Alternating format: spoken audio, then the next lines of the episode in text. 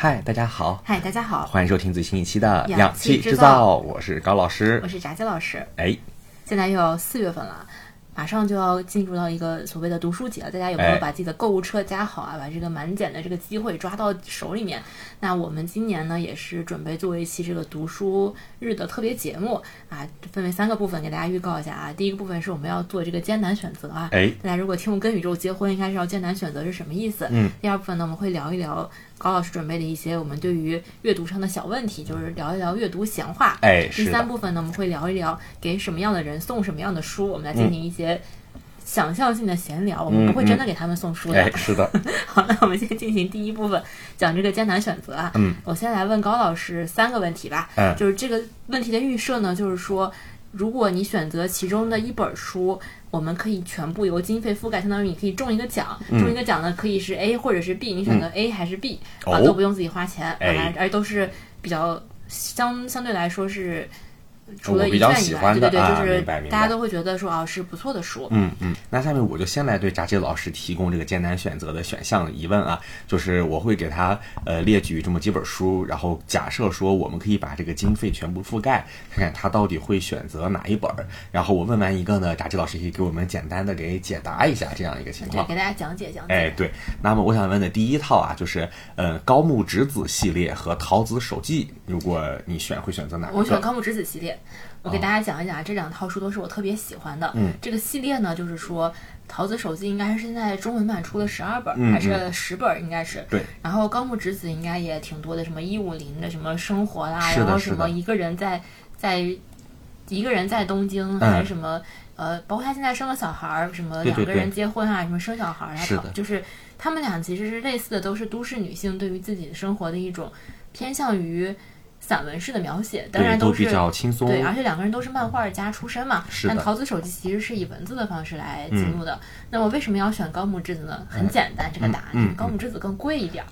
你看他这个书呢，高木之子他是这个漫画啊，嗯它卖的是画儿。你说这画儿呢，这一本漫画书就得二三十块钱，对吧？你它那个系列可能得有十几本吧，我没有具体看啊，算下来可能就得两三百块钱啊，这个分量还是很够的。嗯，但陶子手记呢，应该是有两集，一集是五本儿，嗯那算下来总共也就一百块钱左右。嗯，而且啊，我必须告诉大家，这个陶子手记我已经有了，大家如嗯果想送我呢，就就不要送了，我有了啊。所以我肯定还是希望有这个高木直子，哦而且高木直子看起来，我觉得也确实会更轻松一点吧。嗯，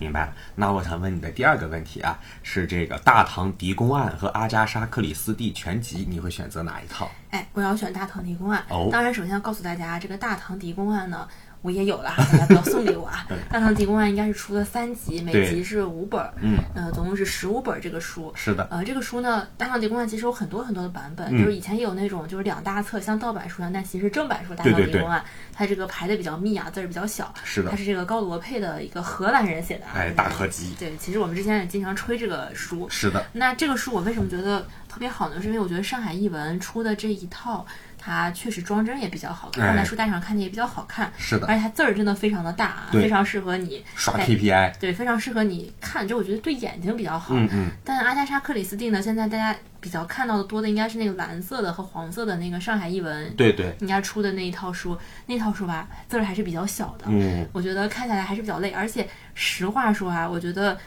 高罗佩的这个书的可读性要比阿加莎·克里斯蒂的这一些小说，我觉得是要强一点儿的。哦，因为《大唐狄公案》它整个氛围描写更强，它推理的内容更弱，我会觉得。明白了。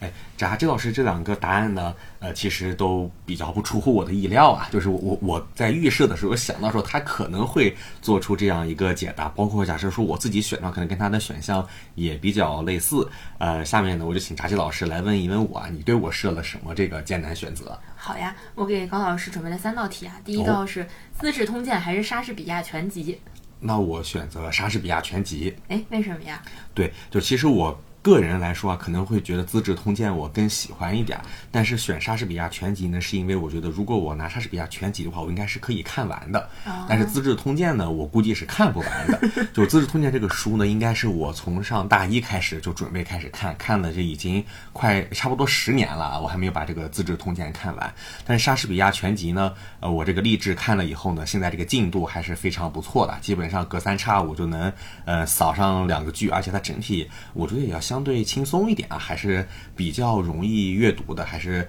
呃比较能够有成就感的看完的。就这个，其实我是从这个呃结果导向来看，而且我也觉得看莎士比亚全集呢，这个更加的愉悦一点，远比看《资治通鉴》来的心情要更加的轻松。嗯。啊，那我这个选择就跟高老师不一样。如果是我的话，肯定会选择《资治通鉴》。这样子，因为《资治通鉴》它是一个呃有参考性的书。就我觉得《资治通鉴》的看法不是说你就挨着看，一天看一篇。我觉得这个是完全不行。就像你背英语单词，不能一天背十个一样。从 A 开始 背啊。对对对，第一个 abandon 就放弃了。这个我觉得上来你就看他写的这些什么先秦啊这些东西，我觉得一看你就云里雾里了。是的。我觉得它是一个具有参考性的一个书。嗯。就可能你。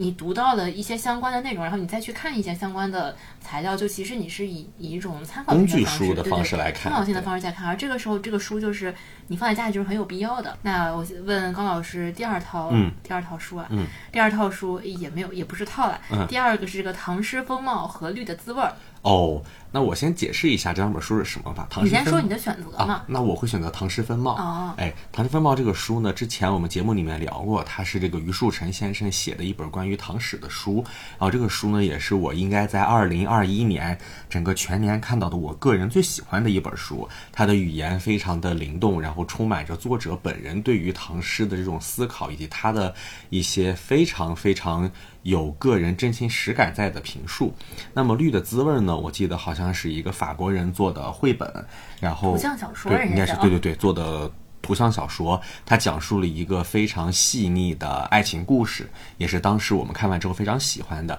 那我会觉得，为什么《唐诗风貌》我会选择《唐诗风貌》，是因为说它更具备一个反复阅读、反复玩味的可能性。我会觉得绿的滋味，它确实看完之后有一种萦绕在你心头的氛围感，它也确实适合我时不时的翻出来去看。但是我每次看完之后，它可能不会带给我更多的新的这种感觉。但是《唐诗风貌》这本书，它可能能够带给我更深的一些呃想法，更多的思考，也包括说在反复阅读过程当中，当我不断的去阅读唐诗，再来反复的再看《唐诗风貌》的时候，能够带给我一些新的了解。所以说我从这个角度来说啊，从这个。呃，价值的层面来说，我会觉得《唐诗风貌》要比《绿的滋味》要更好，会选择这本书。哦，我的话，我感觉还是会相对来说选择《绿的滋味》。嗯，因为《唐诗风貌》这个书呢，高老师觉得很好啊，我也看过一些。嗯，但我觉得《唐诗风貌》这个排版太密了，它那么薄，一百多页吧，好像。对，一百多页，二十多万字。对，我觉得这个书吧，看起来很不爽，就是你看了很久，结果永远都看不下去。对对对，我觉得这个。它会对我的阅读造成一些障碍、影响，而且它这个风貌呢，就反正我会觉得这个风貌呢，它整个，嗯，就是陈述性的东西多，就集中论述的部分少，是，就我觉得这种对我的阅读来说是会造成一些问题的。也就是你在阅读习惯上跟你不符合。对对，我我不能接受这种，就是我觉得这种阅读起来会让我觉得比较有压力。这个书如果我买了，可能放在家里也不怎么会看。哎，这倒是。但是《绿的滋味》这个书呢？虽然说你二十分钟可能把它翻完了，但是我会觉得这个书放在书架上，我偶尔看一看，或者说你把它拿出来翻开，当某一页放在家里面做装饰，或者是有朋友，就我觉得经常会有朋友可能来你家里啊，或者来你宿舍呀，就说，哎，可能大家也知道你这个人比较爱看书，那那你就会说，哎，那你看我。我看你这儿有什么好看的书，你让我看一看。对对，我觉得这个是一个非常好的话题，就是你可以把它介绍给同学啊、朋友来说。是的。哎，你看这本书，我觉得不错，你可以看一看。对。你说你给人拿拿出来那个《唐诗风貌》，人家会觉得，嗯。当然，这两本书我们都还觉得还是不错的。是就这个题呢，其实我选的是两个相对来说差别比较大的。对对。嗯，但是我会觉得相对来说，我更愿意买一些可能看起来相对比较轻松的，或者是参考性的工具书。嗯。这个是我个人对于买书的一些。方法论。哎那还有最后一道题啊，给高老师多出一道题，嗯，是这个大名鼎鼎的裘路明的《魏晋之际的政治权利与家族网络》，嗯，还有读书年代带上所有的书回巴黎。哦，那我选择第二个，读书年代带上所有的书回巴黎。哦，首先我要说啊，裘路民老师的这个未尽之际的政治权利与家族网络，也是我之前看到过的这几年算是非常非常好的一本历史研究的著作。然后包括他的《长安与河北之间》，也是我看完之后觉得，呃，对我个人写论文，包括说对于我理解这一段历史啊各个方面有很大的帮助的一本书。啊、我也觉得说这个裘老师现在作为一个历史学的这个学术明星啊，这个呃学术新星啊，也是非常。呃，值得我们去这个作为学习他的书也是非常值得去看的。但是我还是更倾向于选择这个读书年代，带上所有的书回巴黎。然后这本书呢，之前我们在节目里面也提到过，它被我在豆瓣上呢打了五星。啊这本书其实我买了很早很早，然后我当时就提到过说，这本书是每当我阅读不下去别的书的时候，都会把这本书拿出来来看一看。它其实讲的是一个爱书人去读书的故事。我会觉得说，每当我阅读疲倦，每当我阅读到累了。烦了，或者说甚至我干别的事情烦了累了的时候，我都会想看到这本书就会拿起来看一看，就它能带给我整个人心情上的疗愈。所以说，其实这本书我有实体书的版本，我把这本书放在了我的这个家里面，相当于放在了太原的这个啊、呃、我家里面。然后同时，哎、呃、对，同时呢，我也下了一本电子版放在了我的这个 Kindle 里面。就是每当我看不下去或者每当我不知道看什么的时候，我就会拿出来这本书来看一看。所以说，我会觉得它是我相当于是我阅读的一道这个。呃，保险绳儿，就是只要我还能看它，就说明可能我的阅读还没有失去兴趣。那么从这个角度来说，我觉得这本书对我的意义要比裘路明老师的一个历史的书对我的意义要更大。所以从这个角度来说，我会更倾向于选择第二本。哦，就相当于这个带上所有的书回巴黎，就是高老师的这个稀饭啊，哎、就是肠胃不好的喝点稀饭养养胃，养养胃。对。那我其实最开始设置那道题的时候，我会觉得我会选那个未尽之际的政治权利与家族网络，哦，因为这个书确实是，呃，我们写论文的一个学。模板，或者是你可以学习他怎么写论文，嗯对对，它是带有我所说的这个参考工具性、参考性。但是当听完高老师说之后呢，我我还是希望以后我也能看看他这个读书年代啊。我觉得这本书也确实是，呃，这个确实是稀饭啊，对身体非常的好。嗯，那我前一段时间其实有挺长时间没有看小说什么的，嗯，因为我会觉得有小说看完之后，你会觉得。就给我看个这，嗯、就这，对对对像今年老师说的，你你陪我，对我这日剧我看完了，你得陪我，我给你打负分。就是其实有一些阅读是我会觉得你投入了时间、投入了精力、投入了情感，但是你看完之后会觉得心里面会觉得很烦的事儿，呃，就更别说那些什么生活自述类的各种各样的书，的我会觉得，哎，大家写这些书可能真只是为了写一本书，嗯、只是为了制造而制造，而不是为了就像我们写论文一样，并不是为了创造而创造，对，而是为了制造而制造。嗯，那。前一段时间我挺久没有看书的，嗯，后来我是通过看桃子手记，然后开始重新看书。对，就这个桃子手记呢，也对我来说也有点像稀饭。哎，就我会觉得说，因为它每一篇都非常的短，然后文字也非常的简单，是的。就我会觉得它的句子都是小短句、小短句，嗯，但它的情感又我会觉得还是比较真挚的。嗯，就我会觉得。这个呢，也是我的这个稀饭养胃类书籍啊、哎，对对对，可能这类书确实也是我们生活中非常需要的一类书。对，我觉得书架上有这么几本书呢，确实是能够像是保险绳儿一样，把我们从生活当中进行一个阅读的兜底，我觉得这个非常的幸福。那么，炸鸡老师问完之后呢，我就下面呃来聊一聊我准备的几个问题啊，大家很很多人都会问，说是哎，说是你爱看书，你是为什么爱看书啊？或者说你是如何养成阅读习惯的？我想问问炸鸡老师啊，就是。你是如何养成自己的阅读习惯的？哦，我我忘了我之前讲过没有了。嗯，就是其实我小时候住在五楼，哎，呃，小以前没有电梯嘛，嗯、对，那个楼道也非常长，嗯，就我其实下楼玩是比较困难的一件事儿，哦，就可能我一个人的话，你想我得下去再上来，但对于一个嗯什么学龄前儿童，你就觉得这个楼梯而且比较黑，就觉得啊我就别下去了，我就在家里面待着吧，哎，家里面待着呢，你总得干点啥吧？我们小时候。电视上也不是一直有节目在演，也不能点播。经常电视上都会有那个一个球，然后对对一些格啊，就是没有节目啊。对对。然后另另一方面呢，可能嗯也没有网络啊。嗯。应该学龄前是没有，就完全没有那个拨号上网。对，两千年以后才有什么拨号上网的，感觉。呃，咱们家吧，可能人家北京同学有也有。是是。反正那个时候呢，家里也没有什么太多的娱乐方式，更没有手机啊。对。你在家就只能看点书。哎。就。那个时候真的没啥可做的。我记得以前除了看书，我还喜欢在那个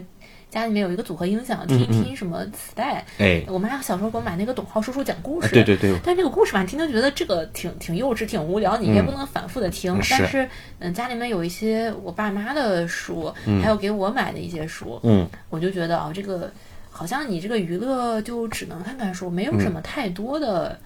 娱乐方式，相当于是被逼无奈，就养成习惯了。我觉得我自己开始买书是在有那个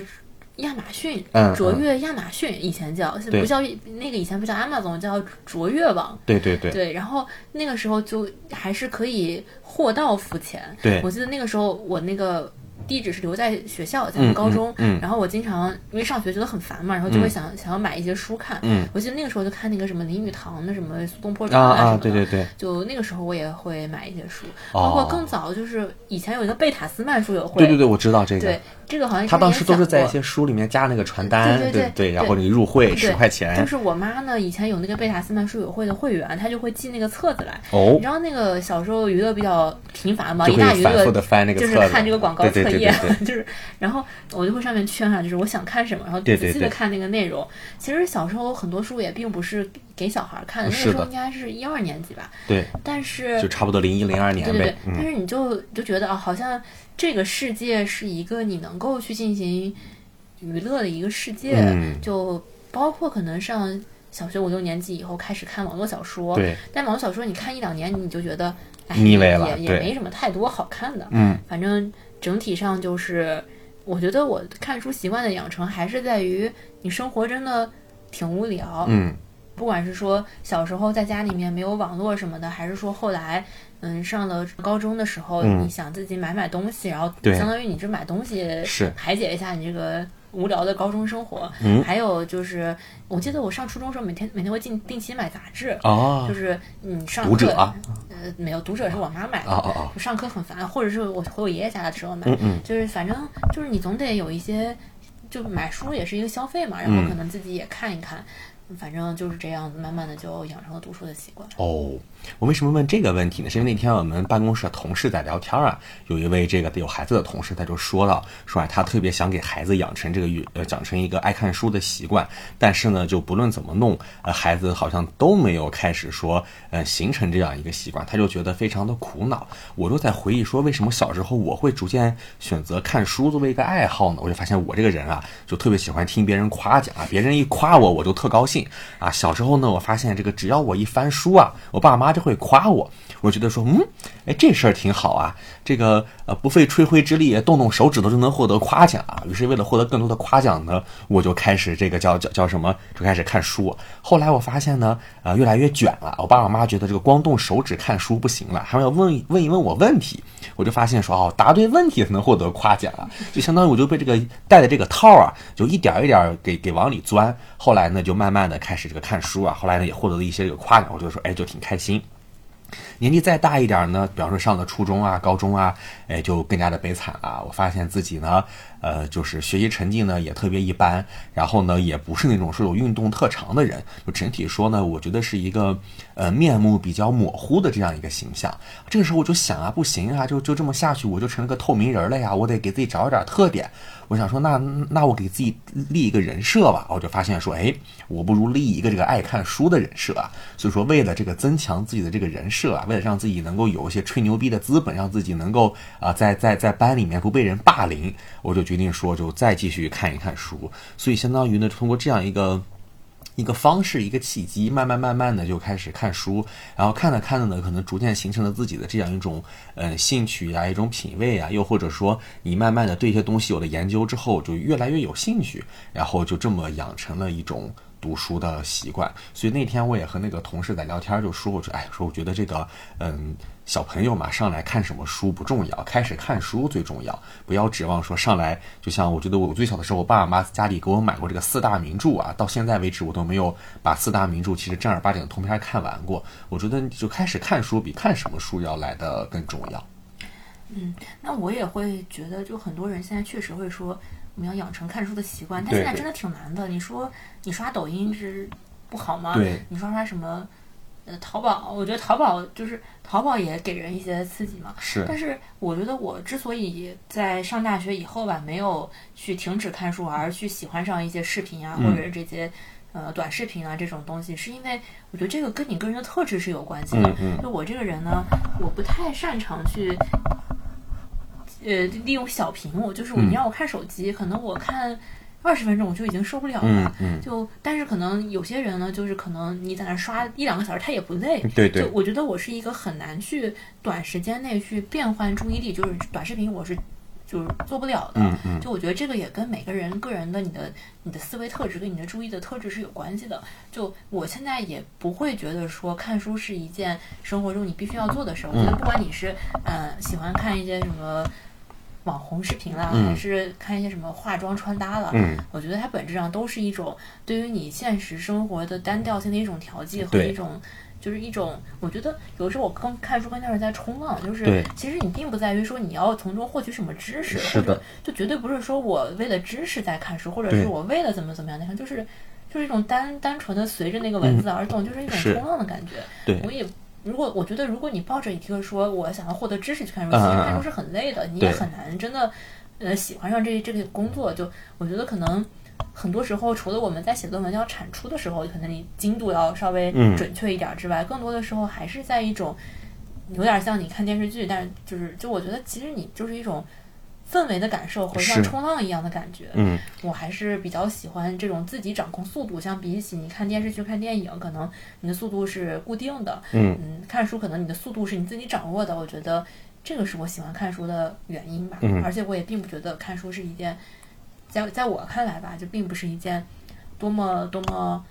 崇高，或者是多么跟做别的事情不一样的一件事。对，其实很久以前我们的节目里面也聊到过，说我们感觉看书和我们打游戏、看视频、刷抖音，你很难去真正的做一个区分。对于我们来说，它都是填补我们时间，让我们获得放松的一个。方式确实，现在有很多人会说啊，呃，什么身体和心灵要有一个在路上啊，你要看书，你要提高等等等等。但是我觉得这个时候他所指的看书，并不是我们所说的看书，他所指的看书是一个动作，它的本质是一个学习。就我我觉得我觉得你看短视频也能学习，我在短视频上学习到怎么洗羽绒衣了，那学习知识更有针对性。是而且我觉得有的时候有人说这些话就是老年人说的，那以前人只能看书，你不看书只能晒太阳，你在那儿发呆，那可能确实挺无聊的。那你就像说，可能我们这代人以后跟年轻人说啊，你们得刷短视频，以以后年轻人可能脑后插管了，你说你得刷短视频，短视频多刷刷你才能获取成功，获获获取知识。就是我会觉得可能这只是上一代人去。填补他们的空白，丰富他们对于生活的想象的一种途径，但这并不是一个唯一的途径，因为我们小时候真的可能没有手机，也没有网络，就只能看一看电视，然后电视上还很多节目是不适合小孩看的，不知道那个《还珠格格》在演什么，天天就是镜头天旋地转，嗯嗯，就就我觉得，所以我会觉得说这个看书这个事儿吧，想看看不想看就算了。哎，对我们确实是一直秉持这样一个态度啊，不对。不是要把看书做成一个多么高级，或者说多么那个上进、多么美好的一个事情，然后也也希望说大家不要被那些网红的什么视频呀，一些什么所谓的是什么所谓的读书 UP 主上来就说什么自己一年搞了多少本书，啊对对对对然后什么女人必看这七本书，什么男孩二十八岁前不看这几本书就凉了，我这种真的是非常的。呃，我们不好在此直接批评别人啊，但是至少说我们对此观点不敢苟同。他传播的一些焦虑吧，就感觉好像你没有看这个书，你就怎么怎么样。嗯但其实说不定他没有看到你那个小红书上的帖子怎么装修，他家装修的不好，对吧？嗯其实现在获取知识的方法太多了，你你看一些短视频啦、长视频啦，然后看一些图文的这些嗯介绍啦，它更更能直接的传递你这个知识。但是看书，我觉得就是有的没的看一看呗。嗯，好，那我就现在来问这个第二个啊，就是炸金老师，你的阅读兴趣、阅读品味是怎么样？比方说你哎，说你爱看哪些书啊，不爱看哪些书啊，为什么呀、之类的。啊，我必须得说，我不爱看诗，哦我哦，从来不怎么爱看诗歌，嗯嗯因为我觉得咱们现在很多人看的诗，就是我专指那些翻译过来的，就是那种呃，不是古体诗啊，嗯然后嗯也也不是，就反正我觉得我我整体上不太喜欢诗。哦，当然，当然，我觉得唐诗我是可以接受，就是你是古体诗，是一个古人表达自己心情的东西，嗯我觉得我是可以接受的。嗯但是，比如说像兰波诗集这种，我就绝对不会买。哦，我觉得这个东西，你在翻译过程中有大量的信息的元素的遗失，嗯我会觉得。然后我不知道在看什么，就本来我我我就觉得，就是你你对他的，因为你诗其实是一个凝练的感受的表达。我们读李白的诗之所以有感受，是因为我们知道李白生活在一个怎样的朝代，李白的生平是怎么样的。嗯嗯它其实一个很简单的元素元素后面，就是如果我去理解的话，它有很多很多很多的背景的东西。嗯嗯但是当我们看一个呃我们不太了解的外国人的诗的时候，可能他背后的那些呃时代背景啊、嗯。个人经历啦，然后他这个语词背后的一种其他的呃双重含义啦，然后这种指向啊，都是呃或者是意象啦，或者是概念的在传统中的继承啊，都是嗯。我不能、不能理解，就感觉就是你给了我一个谜面，但这个谜面我我不懂，嗯，就是嗯我我也不知道它这个谜底是什么，就我会觉得这个是会让我觉得很不喜欢的一类作品。哦，那你喜欢什么呢？啊，我喜欢的呀，我我喜欢的还挺多的。啊我比较喜欢呃侦探小说，这个这个知道啊。嗯嗯然后还有就是喜欢看一些随笔，嗯，我觉得随笔和杂文散文，就我记得我上初高中看书比较多的，看一些类似于杂文、随笔之类的。哎，对，地坛什么我与我与地地坛对那个史铁生的那些东西，对就是我会从这些他们比较直接的表达中能感受到。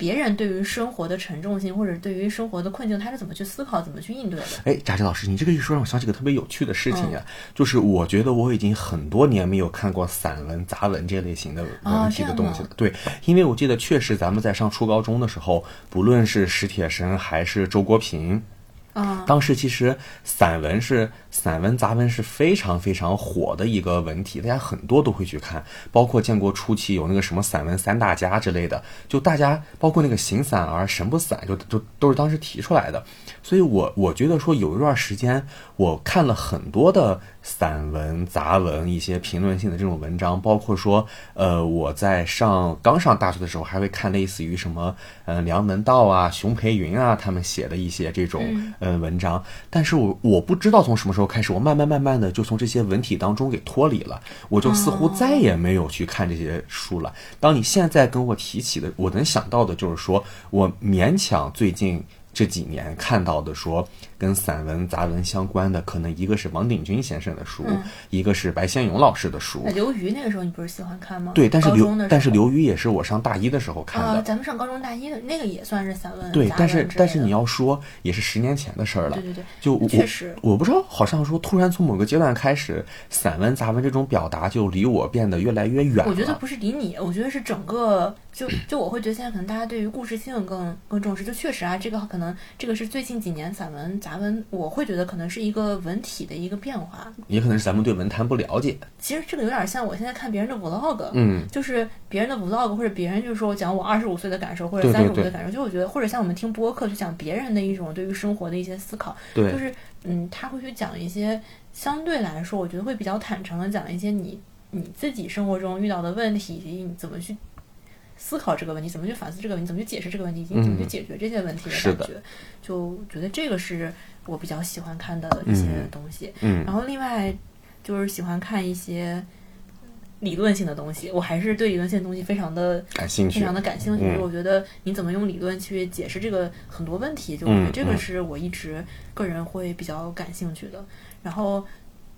应该大概就是这样的。现在哦，那我就简单说说我我个人的阅阅读兴趣爱好啊。呃，一方面呢，我跟扎志老师非常的相似，就是我也不爱看诗，这里也是指的说外国的这个一些翻译过来的诗歌，是因为确实有很多我是压根儿看不懂。那这东西我是感受不到的，呃对对对，对我觉得一些古体诗，比方说像李白的一些诗，大家我们是能够很明显的通过直白的文字去理解到其中的情感的。还有杜甫，呃也很明显。对，李白呀、杜甫，或者包括说我们熟知的很多的诗人，我们上学的时候学的这些诗歌，我觉得都是相对而言比较好理解的。他的情感表达是非常直白质朴，我们易于接受的。那其实这类型的外国诗，我觉得我也还能接受。比方说那个什么“多少人曾爱慕你年轻时的容颜”这种，就我觉得这些我看的时候也会觉得说，哦，我还是呃能够有一些感触和理解的。但是实际上，更多的诗歌可能是需要你相关的一些。呃，相当于文化上的认同去进行一个解码的。比方说，之前我看文征明的诗里面有叫说“未问五桥闲相国，自非留白谁相亲”。那你对外国人来说，你看完之后根本不理解五桥是指的裴度的五桥园，你也不知道说留白指的刘禹锡和白居易他们在裴度的五桥园里面一块有过雅集的事情。那么你没有这个文化背景，你是完全无法理解这个诗歌的。那同样。当我在看外国诗歌的时候，它里面的用典可能是我完全没法理解的。其实就好像说，你现在让一个嗯说有有一个人说，哎，我特别喜欢中国中国文化，然后你甩给他一篇汉赋，你甩给一篇他的魏魏晋时期的骈文，那可能你你不要说我去理解，你连字儿都不认得，在这个时候你是无法去形成一种情感交流的时候，你是没法进入那个阅读的。所以我觉得这个可能也是我不喜欢看诗歌的一个原因。然后另一个就是我喜欢看的，我可能呃比较喜欢看历史类跟这个小说类的书。那其实历史最早我看的是很多的历史故事啊，我相信很多同学朋友啊家里都曾经父母买过类似的什么 什么中华少年英才啊，然后大家可能都是从这个呃这种故事书的历史故事书当中学到类似于什么凿壁偷光啊、呃囊萤映雪、司马光砸缸等之类的这种。呃，少年英才的童话故事啊，以此自我期许，希望自己能够呃呃叫什么呃有有有有一番作为啊。我当时呢也是看完之后啊，觉得说嗯，我也要像司马光一样去砸个缸啊。但是这么多年咱也没砸过。然后呢，在这个找缸的过程当中呢，就慢慢的，比方说，哎，从这个历史故事啊，延伸到这个整个历史的一些内容，然后从一个这个故事阅读者变成一个历史的阅读者，要再从历史的东西当中更细分出来说，哎，你是对制度史感。兴趣还是对直观感兴趣，还还还是对什么感兴趣？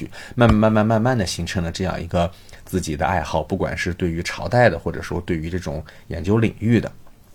然后另一方面呢，就是这个小说。呃，其实我小时候是不太爱看小说的，很长时间我也是完全看不懂小说的。就那个时候，我家里面有那个俄国小说啊。当时我爸我妈觉得我是爱看书的小孩儿，我爸就甩给了我一本《安娜·卡列琳娜》，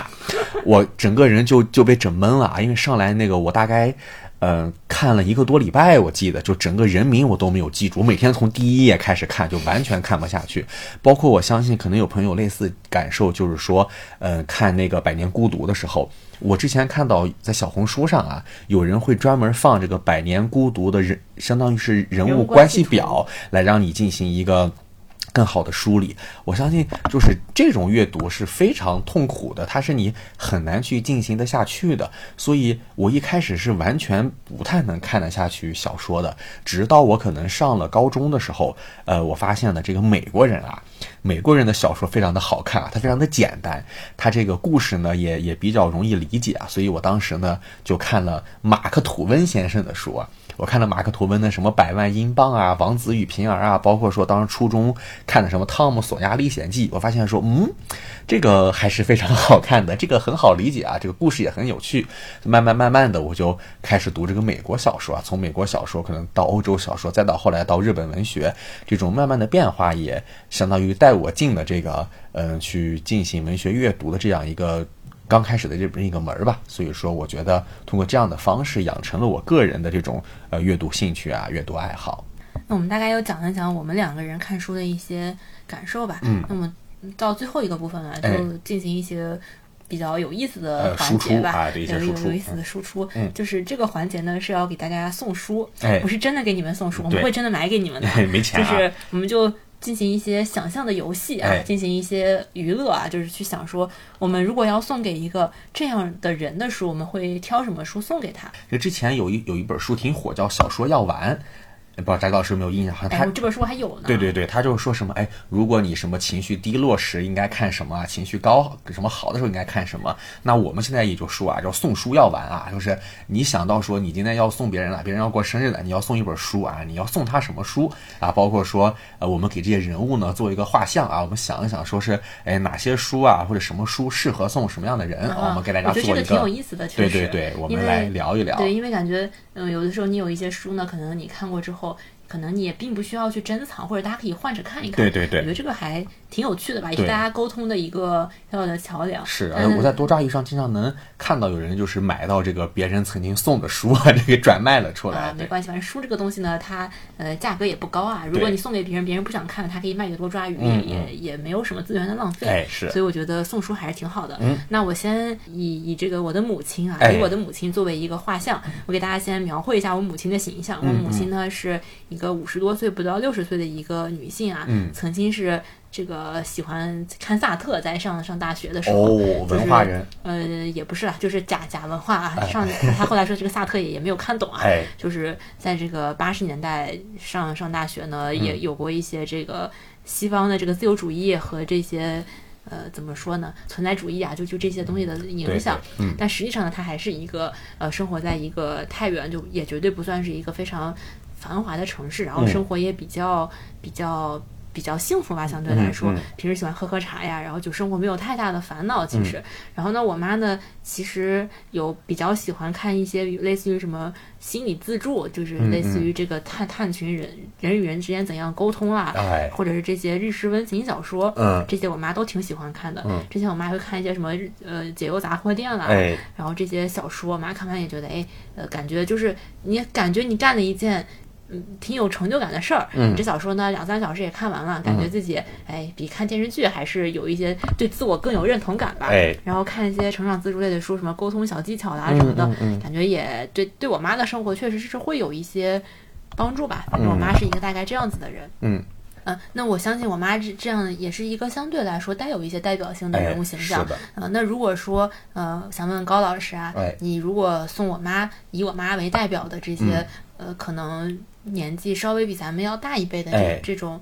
女性的话，对，哎女性阿姨呃嗯，你想你会送什么样的书呢？哎，那查理老师这个问题提的非常的有趣啊，呃，因为我妈呢跟这个查理老师他妈也有一些相似的地方啊，都是生活在太原比较幸福的这个中年阿姨，然后呢，呃，对于这个文化生活呢有比较朴素的这个向啊，往，对对对对，你说这个非常的准确。对，就之前我们提到说，这我们这些妈妈阿姨呢，都比较喜欢吃这个，现在吃日式简餐了。哎，对，从当年的咖餐厅转向的日式简餐，咖餐厅、日式简餐，大家还是有很多相似的地方，我觉得对对。那我会感觉说，当我选择给呃给我妈呀、给阿姨呀或者这类型阿姨送书的时候，我首先会选择第一，这个书要相对比较简单，嗯它一定不能太过于复杂，但是同时呢，它又不能太过于通俗啊、比方说像有一些书，什么阿弥陀佛呀、什么乖呀、摸摸头啊，我觉得这种呃过于温情的书、过于甜腻的书，可能我的母亲啊，或者说我们这类的妈妈还是不太受得了的。生气了，觉得你你就对对。对对对，你你你看清了我啊！我我我们这么成熟的人不能看这些书，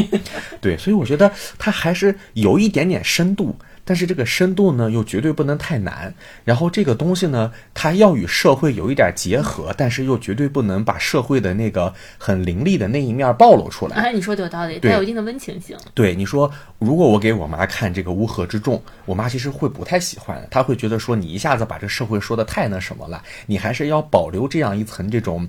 嗯，面纱这种温和的东西啊，所以我觉得像炸鸡老师所说的，送一些这个嗯心灵类的书啊，我觉得是比较合适的。说呢？像什么非暴力沟通啊，哦哎，对我觉得就是这种，它具有一些实操性，又可能具有一些理论性，与他的家庭生活、社会生活呢，哎，还有些许的这个相近。我觉得这种类型的书呢，我个人觉得是比较适合送给这个妈妈看的。呃，其实我这么大，我没有送过我妈书啊。你让我直接来，嗯、提名呢，或者说从我所看的书里面去想象给我妈送，我也不太能想得见。但是我记得我有一本书带给我妈看，我妈当时是挺挺喜欢的。这本书呢是瓜基拉的《五倍宋朝猫》。哦，确实确实。对那个书是不是我不是我的呀？那个书是我买的，呃，对，呃，这个瓜基拉的《五倍宋朝猫》呢，实际上是一个绘本，它里面呢是用猫作为主角，画的都是这个宋朝的一些市井生活，整体呢也比较有趣，而且呢它也没有什么内容，但实际上呢里面又带了一些宋朝的这个文化知识。我觉得这种书呢特别适合我妈这种，就是可能你一天工作完了之后回家，可能我现在眼睛累了，我也不想看电视，不想看电脑，我也没有什么生活压力的时候，我翻开这个。这种书，哎，我闲的看一看，整个人觉得挺放松、挺治愈的。这个是我送给过我妈，然后我妈个人也呃比较喜欢的一本书。哦，嗯，哦，那这个书不太适合送给我妈，哎因为感觉我妈呢对这个卡通啊，就感觉呃不不是很能接受。因为我小时候看动画片，我妈就说，哎呀，这个我看不懂，嗯我妈不太喜欢这个。卡通类的形象，明白但是确实，呃，之前有那个纳闷儿集，哎就是我妈会觉得那个，因为它确实那个就属于高老师说的，带有一些温情，带有对。又带有一些思考和带有一些反思性的东西。是，然后我妈会觉得那个书呢，它的内容不错，但它的画的吧，让人觉得比较 累。对。呃，总体上我妈并不是一个很喜欢这种图像类型的人吧。嗯但是像那个草间情话，啊我觉得那个比较适合送给咱们的母亲明白了。就是虽然说呢，它也是图，但是它那个图呢，它又不是、呃传达它的内容，它跟内容完全没有关系。是的，就带有一种把玩性。嗯然后我其实这么多年给我妈买过很多书，就是有的时候我会在家里面放一些书，会跟我妈说：“哎，你要不要看一看，嗯或者怎么样？”呃，我有一个特别失败的一个例子啊，嗯就是像高老师说的这个，就过于理论化、过于艰深啊，嗯又过于撕撕开这个社会男权社会的面纱啊。我曾经给我妈买过这个上野千鹤子的《父权制与资本主义》，这个怎么会买这种书呢？就是，哎呀，我就觉得说我妈吧有一些想法，虽然说也有一些反思啊，但是我妈对于这个缺乏一些理论化的、体系化呃，的，对对，她对于这个男权社会啊，至今啊还是没有这个比较强的批判意识，性别意识太过薄弱。我觉得我要跟我妈讲一讲这个女权的这个问题，这个平权，这个我们这个现在这个这个，我觉得我妈这个方面呢，她一方面接受了这个当时的我们都是独立的人的这个思想，对对。但另一方面又深深的受到这种父权社会啊，包括这个传统啊，嗯嗯嗯。就是男主外女主内啊，或者是就她是其实身体力行在做这些事情，是的，所以我觉得我妈有一些比较有一些自我矛盾的地方，她可能一方面觉得说啊，女人要有自己的事业，但另一方面会觉得说女人应该以家庭为重。嗯对对对所以我希望我妈能够看一看这个《父权制与资本主义》啊，哦来这个提升一下自己的理论思维。发现这书太难看了啊，我妈没有翻开过，然后可能我妈也觉得很烦，就就这个是这个东西是比较失败的一个、一个内容。是然后相对来说比较成功的是，呃，还是刚刚提到《大唐狄公案》和《桃子手机》。哎大唐狄公案》呢，虽然我妈呢不是很喜欢看侦探小说啊，因为这个书没有没有内容，不能不能提升，不能学习，哎不能不能有体现这种文化性吧。是但是看一看它，因为它太短了，然后它又太容易看，它又、嗯看的又太有成就感了，所以我妈也是看了一点儿。嗯然后另外呢，我送给我妈的两本书，我妈是特别特别喜欢的。哎在这儿我要跟高老师推荐其中的一本啊，嗯嗯这是一本叫《被讨厌的勇气》。哦，这个书现在我觉得已经持续火了很多年了。哎然后这个书我最开始是从哪里知道的呢？我是从这个蔡依林，哦蔡依林有上一个节目，然后他就说他要给大家推荐一本书是《被讨厌的勇气》，嗯说这本书鼓励了他去做他自己。就我会觉得像我们的母亲这一代人呢，其实你还是活在别人的眼光中的。对对对你生活中其实再幸福的，你也有很多矛盾的地方，你不知道该怎么去做。然后，其实你在生活中是能够感受到一些问题的。对但是这个书它非常温和，它是把阿德勒的那个积极心理学嗯进行某种改写，但是对话体也非常好读，嗯而且。呃，这个书名也非常的实在。嗯除了这个书吧，我妈说这个书印的像盗版一样，哎这个书印的不咋好，然后排版也很很差。确实但我觉得这个书的内容是比较适合送给我们的母亲的，嗯就是你一方面对生活是有感受，但是你的感受又不是那种，就是我能通过理论啊 去批判一下父权社会这种感觉，它还是一个性别相对模糊的一个东西。哎，杂志老师这么一说，我突然想到啊，刚刚我们提到的说，从我们视野当中消失已久的这个散文题材的书，其实很适合送给我们的妈妈的。哦，对，我会觉得说，散文这个它其实带有作者对于生活的一些反思，但这种反思和批判往往不是过于严苛的。我我会感觉说，呃，对于我我的母亲来说，或者对于我们我母亲这一个年龄的女性来说，就像炸鸡老师所说的，她们其实一方面生活可能比较幸福，但另一方面她们也处于一种某种这种矛盾和纠结之中。这个时候，如果有人用文章来告诉他们说，哦，其实你的生活是有一些不如意，但是用这种语言告诉他说是这种不如意，我们是能够接受的。那么我觉得无异于这种就是他们精神上的一种小药丸，能够起到一些嗯疗愈的、和解的这样一种作用。嗯我我会我会感觉说，像之前看的一些周国平的文章或者怎么样，其实是比较适合拿出来送给妈妈作为一些呃礼物啊，作为让她去更加的平和的一些书籍吧。我哎我觉会觉得，得看有没有，我们可以去留意一下，或者如果大家听的人呢对这些女性散文有印象、对有知道的话，我觉得可以写一下，因为我觉得男就是你在四五十岁，你一个男性写东西，女性写东西还是很不一样的。啊，这倒是感觉你对于人生的你的问题的思考和你一些在意的东西，其实我觉得是不太一样的。对，我觉得，当你现在让我提到说四五十岁的，或者说年纪更大一点的这个呃女性的作家，我其实不太能能想得出来。可能我知道说王安忆，可能说知道毕淑敏，或者说铁凝这种非常有名的体制内作家，包括说之前呃很多人都喜欢看的写小伊多鹤的那个呃，严歌苓，对对对，严严歌苓。但是我觉得他们的作品，嗯、我觉得尤其像严歌苓的作品，他可能放到电视荧幕上，我妈会很喜欢看。但是那个书本故事，我妈是不愿意去我觉得直接严歌苓有面对的。一种特别凌厉的特别凌，对她特别凌厉，对而且我觉得他们跟咱们的妈妈可能还不是一个年代的，对，就你面临的问题其实是不太一样的。是，所以我会觉得说，嗯，当我现在要让我妈去推荐一个阅读的时候，其实我这方面是有一些空白的。啊、我们可以注意一下。对我觉得这方面我们可以去探索一下。就我觉得确实这种散文啊、杂文啊、呃回忆录啦、是挺好的，而且尤其你就我们的父母都是经历过这个呃，八十年代经济大的，发展，对对对，就是其实他们的生活是发生了极大的变化，而且我觉得人年纪越大，你越会对自己过往的经历的一种不连贯性产生一种更更强烈的渴求，我们需要给它造成某种连贯性。哎，所以我觉得这个还我们可以去注意一下。嗯，哎，那下面就到了我来问炸鸡老师的这个时候了啊。哎，我我我这个呢想法就特别的具体啊，大家听了这个问题之后呢，也可以一起来想一下啊，就是 假如你要给张铁林老师送书，或者给王刚老师送书，你要送什么样的书？哎，当然我这里绝对不是说呃我就是要给这个张铁林老师送书，给王刚老师送书，而是说我们想象。呃，他们可能与我们认识的一些这个中年男性有一些契合的地方。哎，他们五十多岁以上，然后事业有成，然后同时呢，对自己的能力和认知呢，也有着较为充分的自信啊。因为可能过往的人生成功经历，让他们形成了一种从成功走向成功的这样一种感觉。他们往往是我们单位当中的这种领导啊，开会的时候呢，喜欢讲一些人生体验和感悟的时候，然后同时兴趣爱好可能是这个书法呀、毛笔呀和道家哲学的时候，我们要给这样的呃这个呃长辈送什么样的书啊？我想先问一下扎基老师。我觉得吧，首先你在这儿把王刚跟张铁林两个人并提，我觉得王刚不一定会同意。就是虽然说呢，大家但是铁三角 对年纪相近啊，这个有一些经历上的重合，嗯但是这并不代表大家在这个审美的文化趣趣味上是相近的。哦我觉得不一定啊，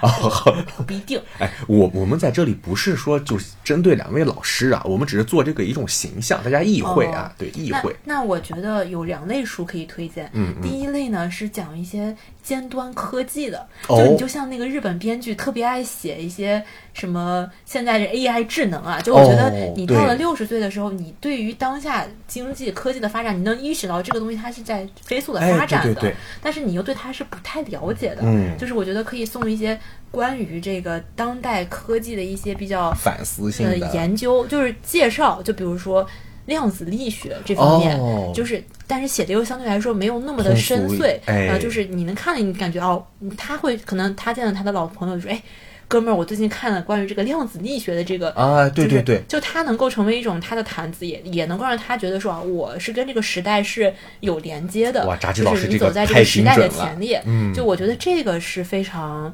好的一种东西。对对然后呃，另外一种就是关于这个过去的回忆，嗯嗯因为可能对于他们来说，他们小时候的那个生活是跟现在完全脱节的。哎这个其实也是刚刚我想问，就比如说给我们的父父辈，对对对但是父辈其实比他们还要小一点嘛。嗯就是我觉得这一类型都适合送。就很多人会看那个王朔，哎对对对就其实我觉得一个一个，如果你不在北京生活，你看王朔，你不知道他在说什么，对，或者你一个年轻人，你看你不懂他在讲什么，对。但等你到了一定的年纪，你再去看的时候，你就能够理解他对于他小时候经历的一种描写，他对于他的一种人生的一个重重新的述说。就我觉得看一些为什么人间是那么火，我觉得也是因为大家需要去反思一个已经跟我们现在这个时代看起来完全不一样的一个过去。哎就我觉得有这两个方向。哦，炸鸡老师这个说的啊非常的好啊，我觉得，尤其是这个第一点，就是呃，对于现代科技文明的这样一种反思性的东西啊，我之前曾经买过一套理想国的书系，里面有一个什么后人类什么文明技术的未来，反正意思就是对这个呃对人工智能啊，对这个是对生物科学的一种反思啊。那本书买回去之后呢，我爸非常的喜欢看啊，我爸看完之后，真的吗 对对对，我爸看完之后呢，也是确实是呃若有所思，陷入对于人类命运的一一种焦虑啊、其实我发现啊，呃，这种情况呢，可能确实不光存在于我爸啊，我认识的一些这个叔叔伯伯啊，呃，确实已成为这种呃年龄稍大一些之后呢，对于人类社会的命运有了更多的忧虑跟这个担忧啊，觉得使命在我啊，则责责无旁贷。呃，当然这个没有任何别的意思在这里，只是就是说这一类书确实能够吸引。他们的更大的兴趣啊，这个这个确实啊，我相信我妈我觉得大家有这个需要，对对对，我我觉得我妈对这个肯定是不感兴趣的。我妈就就特别生气，人说这跟我有什么关系？对对对，哎，那翟老师说完啊，翟老师分享这个非常精彩的回答啊，我呢也有一些这个准备啊。我就比他要这个具体的多啊！我觉得首先啊，非常适合送给这个啊、呃上述几位老师啊，一个是余秋雨老师的书，哦，哎，余秋雨老师的文化苦旅啊，大家可能觉得说，哎，这本书好像出版很多年了，没问题，它是这个九二年出版的。我觉得为什么送这本书呢？是因为对于这个年纪的人而言啊，这本书绝对是这个久仰大名，大家可能在多年之前呢，这个或多或少啊，要不然听说过，要不然拥有过啊，要不然也是看过。你送这本书呢，能够与他们形成这种交流。形成情感共鸣，他们会觉得说，哎，小伙子送我余秋雨老师的书，小伙子有品位，他懂我。而且这种书呢，它带有一些呃文化性的东西，它有带有一些，我觉得就是作为男性比较喜欢一种历史性的感怀。哦我觉得他的这种自我的情绪跟表达是嗯更强烈的。那跟这个可以相提并论的，基本上就是李泽厚的《美的历程》。我觉得这两个有，虽然说李泽厚老师先生这个前辈啊，这个嗯书呢，并不是专门写历史，但是也有历史性啊。对对对这个讲历史跟体现历史性它是不一样的。对对对那它的特点就是叙事比较宏大。就虽然说这个余秋雨的这个书呢，它还是有一些案例的，但但是就我觉得是有一点有一种共同性，都是一种宏大的叙事，而且是带有某种。呃，审美价值或者是文化价值，对对对这个价值比较高，我觉得。我在这里为什么没有提李泽厚老师的书呢？是因为我觉得李泽厚老师的书的阅读门槛呢，比余秋雨老师的阅读门槛要稍高一点。哦哎，我觉得如果说我要给这个陈道明老师送书啊，那我可能就会选择这个是李泽厚老师的《美的历程》。那如果我给张铁林老师送书呢，可能我就更会选择余秋雨老师的这个《文化苦旅》啊。当然，我在这这里没有评价两位老师的意思啊，啊，就是可读性强和弱，反正你就自自己感觉吧。对对对，我觉得每个人的这个兴趣爱好呢是不同的，一个可能更感性啊，一个可能更学理性一点啊，这个是有一点差别的。那么呃，另外呢，我会觉得。送的这个书啊，非常适合的就是，呃，之前提到的一类型的书啊，就是它叫我把它起名为“窥破天机类”，啊，其实就是说我们看完这一本书呢，就洞晓人类命运发展大势啊。我觉得典型代表呢有著名财经作家吴晓波老师的《激荡三十年》《激荡四十年》和《跌宕一百年》啊，包括之前呢我曾经提提到过的这个郭建龙老师的《中华帝国密码三部曲》，就是中华帝国哲学密码、中华帝国军事密码和中华帝国什么财政密码。啊，与此相类似的呢，还有这个当年曾经特别火的一个人啊，叫尤瓦尔·赫利拉，他写那本名著啊，叫《人类简史有未》。来简史呢。哎，对对对，哎，我我必须得说呀，高老师说了这么一大串的书名，大家可能已经都懵了。哎觉得这个什么十年、二十年、三十年、四十年的，嗯嗯，我个人感觉呢，这些书我没看过，哎，我不知道这些书好不好。我的建议是，大家如果看过，觉得真的好再送。就我觉得说，你送别人书呢，你的本质是你要送出一本你觉得好的书，呃这些书我都看过你觉得有价值的书。哎哎你觉得有价值吗？不是，我跟你说啊，呃，这些书呢我都看过，这吴晓波老师的书 啊，郭建龙老师的书和这个《人类简史》啊，这个呃尤瓦尔·赫利拉老师的书啊，啊、我是全都看过的。我为什么要送这些书？是因为我看完之后觉得说啊，他在某一个阶段确实在某些方面给了我一些这个启发。然后，但是呢，当我去呃慢慢的在成长过程当中去了解到相关知识，我发现说哦，这些书里面是有一些问题的。但是我会感觉说，对于呃，就是我们年纪更大的五十多岁、六十多岁的人而言，他们可能不一定说要去那么苛求一种学理性的解释，他们不一定需要说我要明白说哦，这个东西它是有某些方面的局限性的，它更多的是哦，有一个人能够通过一些理论来说明我曾经的经验。就其实他们自己已经形成了一套经验，但是缺乏某种归纳跟整理的时候，我觉得这类型的书能够让他们对过往的经验形成归纳整理和再再进一步的时候是有帮助的。哦，对我觉得我绝对不会说我要把上述的这个郭老师的书、吴老师的书送给二十多岁的人，因为我会觉得这会让大家形成一种。嗯，在缺乏生活经验上形成的武断的一种判断，但是我觉得对于年龄更大的四五十岁、五六十岁的人而言，他是对自己过往经验的一种总结，在这个层面上，我觉得说它是有价值、有帮助的。好的，嗯，好的，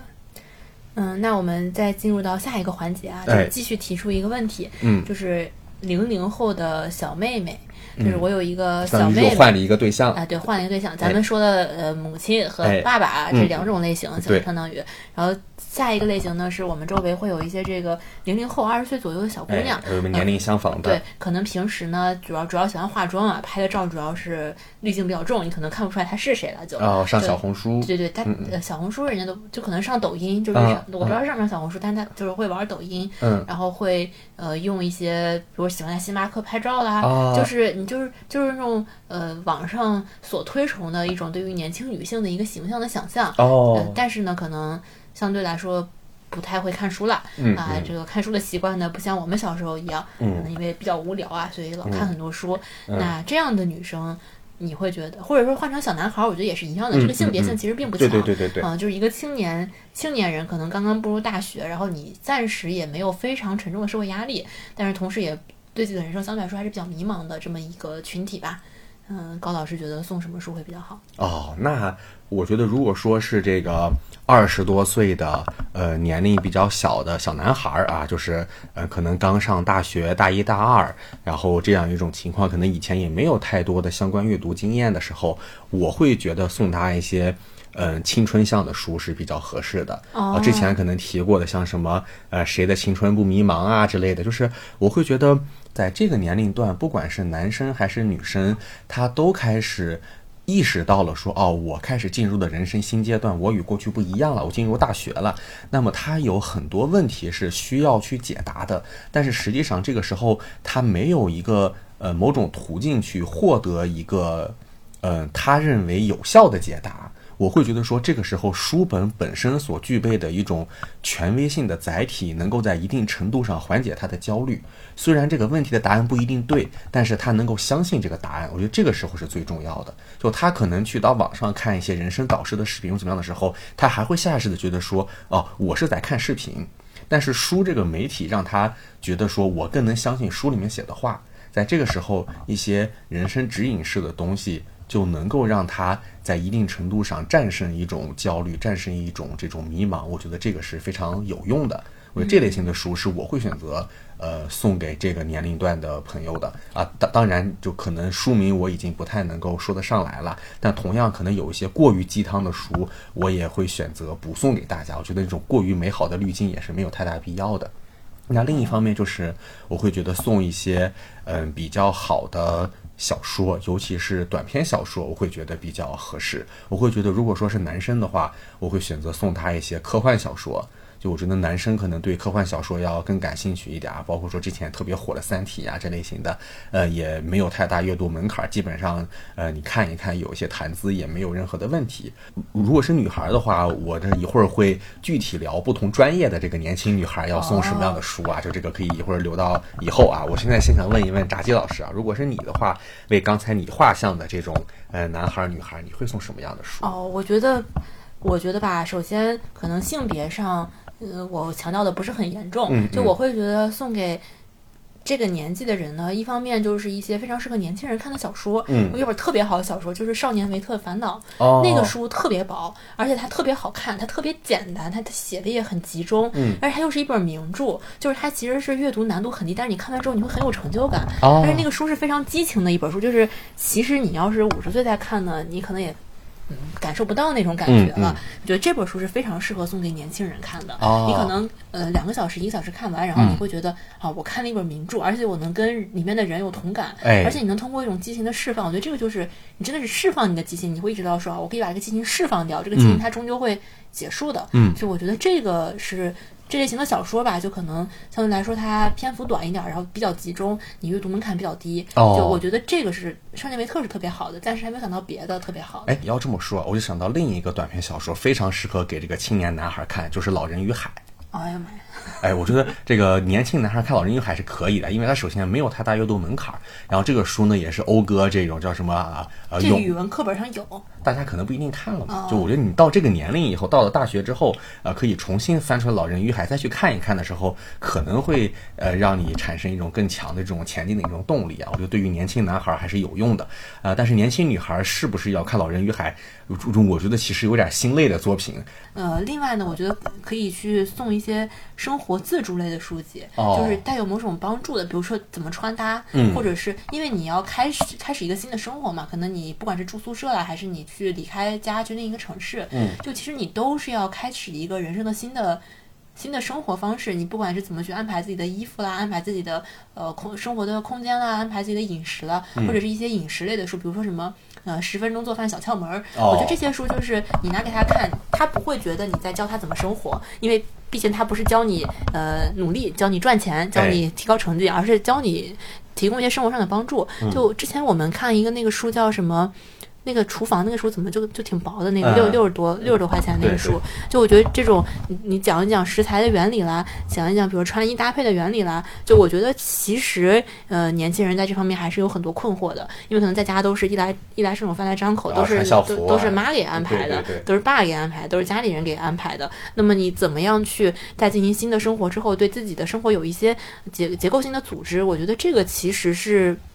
他会需要一些帮助，但可能你看网络上的一些视频，可能他也不关心这个，所以人家也不给他推这个推送，都是都是一些游戏方面的内容，或者是理财类的，比如说什么，嗯、就是你如何如何去掌控你的金，就是掌握你的金钱，算你的这个花销，如何记账。就我觉得这些书可能看起来并不复杂，也并不给人很大的压力，但是确实是能在他有困惑的时候帮助到他。嗯嗯，是的。那我觉得说下面就想呃简简单说一说，呃，给给给女生要要要送什么书啊？在在这里呢，其实我我是详细的列了不同专业的这个情况啊。我觉得第一呢，给社科类的女生啊，就是比方说你学社会学的呀、学法学的呀、学政治学的等等等等这种。呃，与社会有相对多紧密联系的，我觉得这类型的女生呢，非常适合送她关于女性主义的书啊，包括之前特别火的什么八二年的金智英啊，然后现在很多这种关于女权的女性的书，我觉得都非常适合送给她们。我觉得她们对于社会可能有更强烈的一些激情啊，然后也希望能够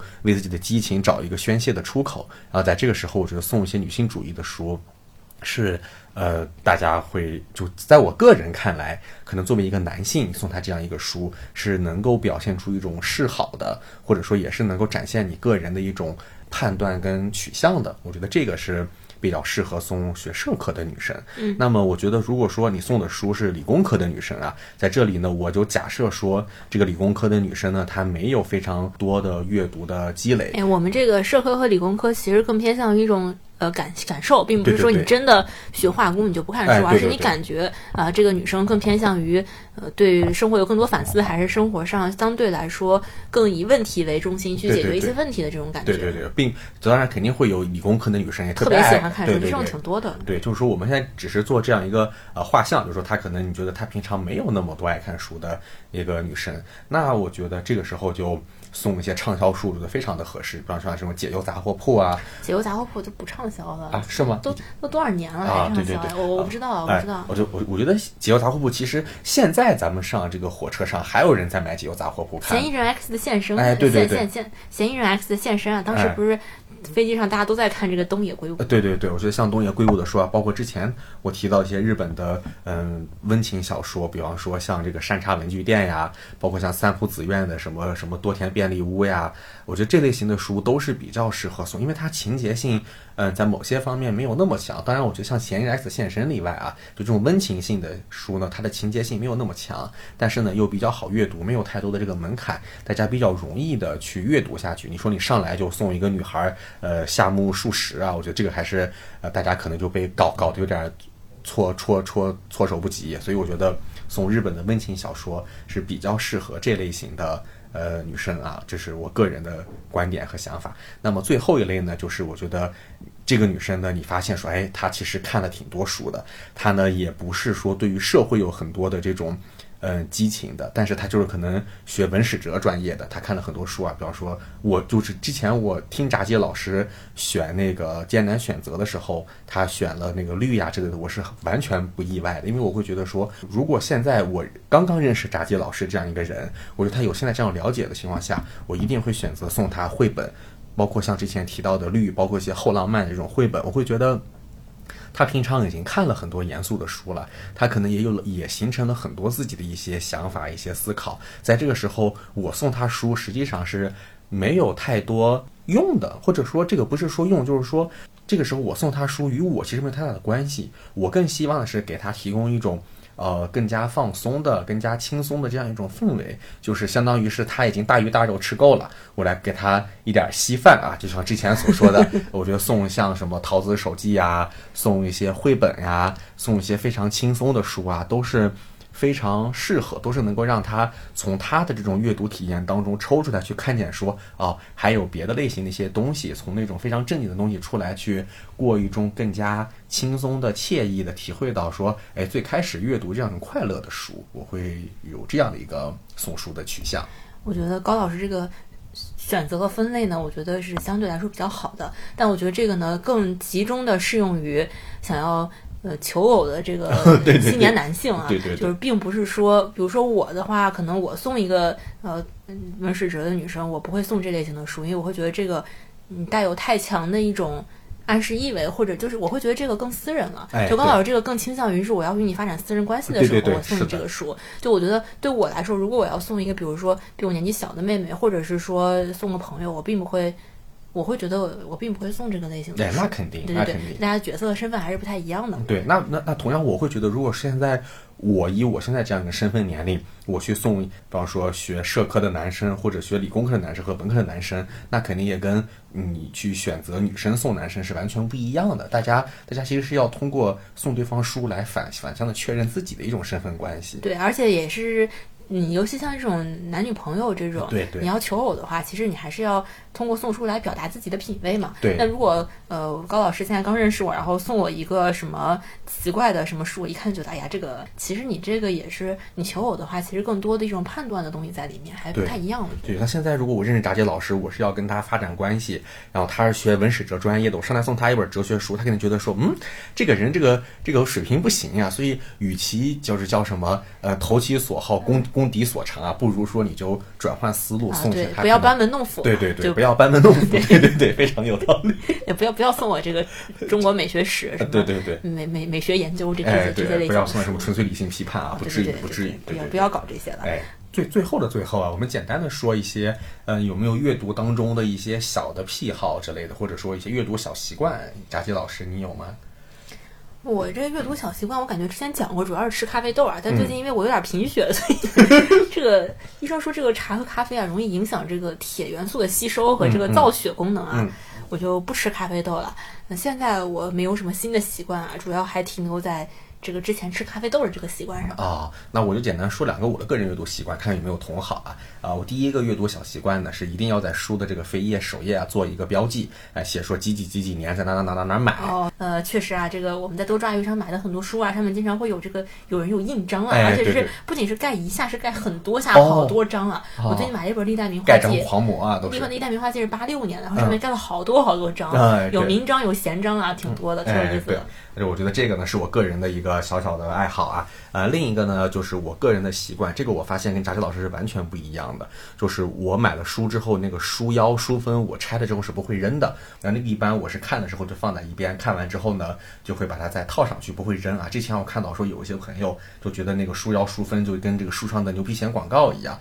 就拿到之后无法忍受就会扔掉啊。我之前呢觉得说，呃，虽然广告上面写的非常的恶心啊，非常的奇怪，但我觉得说这两张纸也是。我花钱买的，我绝对不能扔啊！这个便宜我不能不占，我一定要把这个书留下，所以我会把这个书腰书封呢也会呃留下，这就是我个人的一些小小的呃特点。嗯，哦，我觉得这个书腰这个事儿吧，确实比较麻烦。我现在会把它拿下来当书签儿，哎就你把它拆下来，然后折起来，放在书里面当书签儿用。哎你如果这个书之后准备要卖呢啊，你就把它再套上再卖了。啊如果你不卖呢，你就这么夹在里面，你下周再看的时候，你翻开也也能就夹在里面，反正也不影响的，嗯嗯都是花钱买的，何必呢？对吧？哎对对对而且你扔了，你还得垃圾分类啊，哎觉得也不太不太好。哎嗯，基本就是这样。嗯，那么今天我们就跟大家聊一聊关于这个读书的事情啊，关于这个送礼物的事情啊。我们今天这个送礼当中提到的所有人物呢，跟想象的，都是我们个人的刻板印象啊，大家千万不要对号入座，没有任何冒犯的意思啊。对，嗯，对，我们也就是比较中性的在在讲吧，反嗯，正。是的，嗯，就是讲了一些我们个人的生活经验。那我们就这样吧，希望大家四月份买书快乐，读书快乐。哎，好的，那么拜拜，拜拜。